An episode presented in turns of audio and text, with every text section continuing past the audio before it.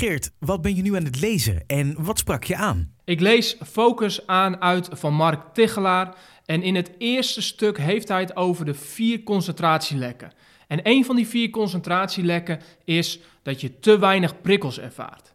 En over dat concentratielek schrijft Mark Tichelaar het volgende. Ons brein heeft prikkels nodig om goed te presteren. Maar als dit te veel wordt, slaat het om in stress en presteren we slechter. Door hier handig gebruik van te maken, ontstaat er minder ruimte voor afleiding en zijn we meer aanwezig in het hier en nu. Het maakt het opnemen en verwerken van informatie een stuk makkelijker en zorgt ervoor dat we een betere connectie hebben met de mensen met wie we in gesprek zijn. Mijn vriendin en ik hebben er inmiddels een gewoonte van gemaakt om elke avond een stukje te wandelen als we bijkletsen. De simpele handeling van samen lopen zorgt ervoor dat we, oké, ik, veel minder afdwalen en meer aanwezig zijn. Waarom sprak juist dit jou zo aan? Als je de eerste aflevering hebt geluisterd, dan hoor je mij een voorbeeld geven van momenten waarop ik mijn focus verlies. En merk dat ik last heb van afleiding. En gek genoeg is dat zo nu en dan tijdens coachsessies.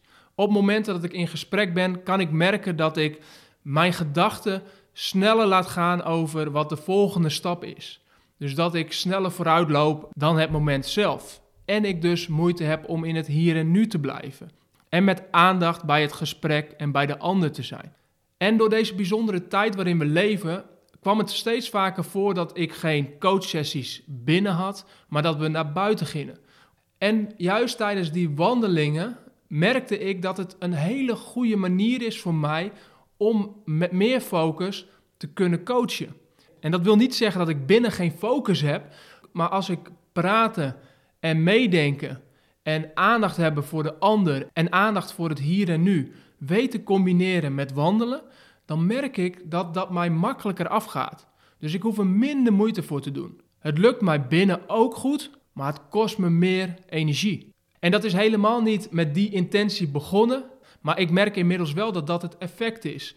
En nu kan ik het ook verklaren. Vanuit de bewering van Mark Tichelaar dat wandelen, even een ommetje lopen, dat dat ervoor zorgt dat je je aandacht meer bij je hoofdtaak kan hebben, dan snap ik ook waarom wandelend coachen zo nu en dan ook een hele goede oplossing is als ik merk dat mijn focus minder is.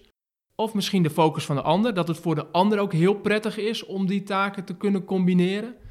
En daarmee is het een heel mooi voorbeeld van dit principe.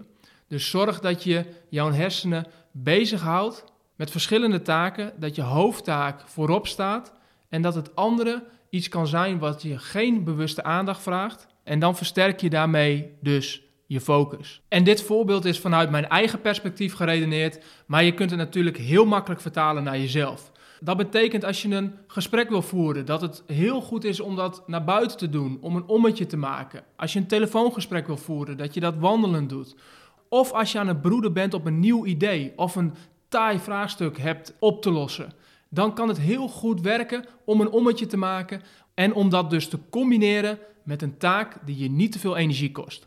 Zorg er dus wel voor dat je niet door de wildernis gaat wandelen of door een gebied dat je niet kent en waar je heel druk bezig bent met welke afslagen je moet nemen en hoe je straks weer bij het juiste punt uitkomt. Want dan neemt dat dus over en zul je dus merken dat je je focus juist minder goed bij het gesprek kunt houden. Dus zorg voor een gebied dat je goed kent. Zorg dat je een duidelijke hoofdtaak hebt. En zorg voor een beetje prikkels daarnaast, zodat je je volle focus kan richten op die taak die je hebt. Oké, helder. Bedankt voor het delen. Ja, graag gedaan. Jij bedankt voor het luisteren. En als we het dan toch hebben over delen, dan wil ik je nog het volgende vragen. Als deze podcast jou iets van waarde heeft opgeleverd, dan wil ik je vragen om deze podcast te delen met één iemand uit je omgeving waarvan je weet dat hij of zij hier ook iets aan heeft. Dankjewel en tot de volgende keer.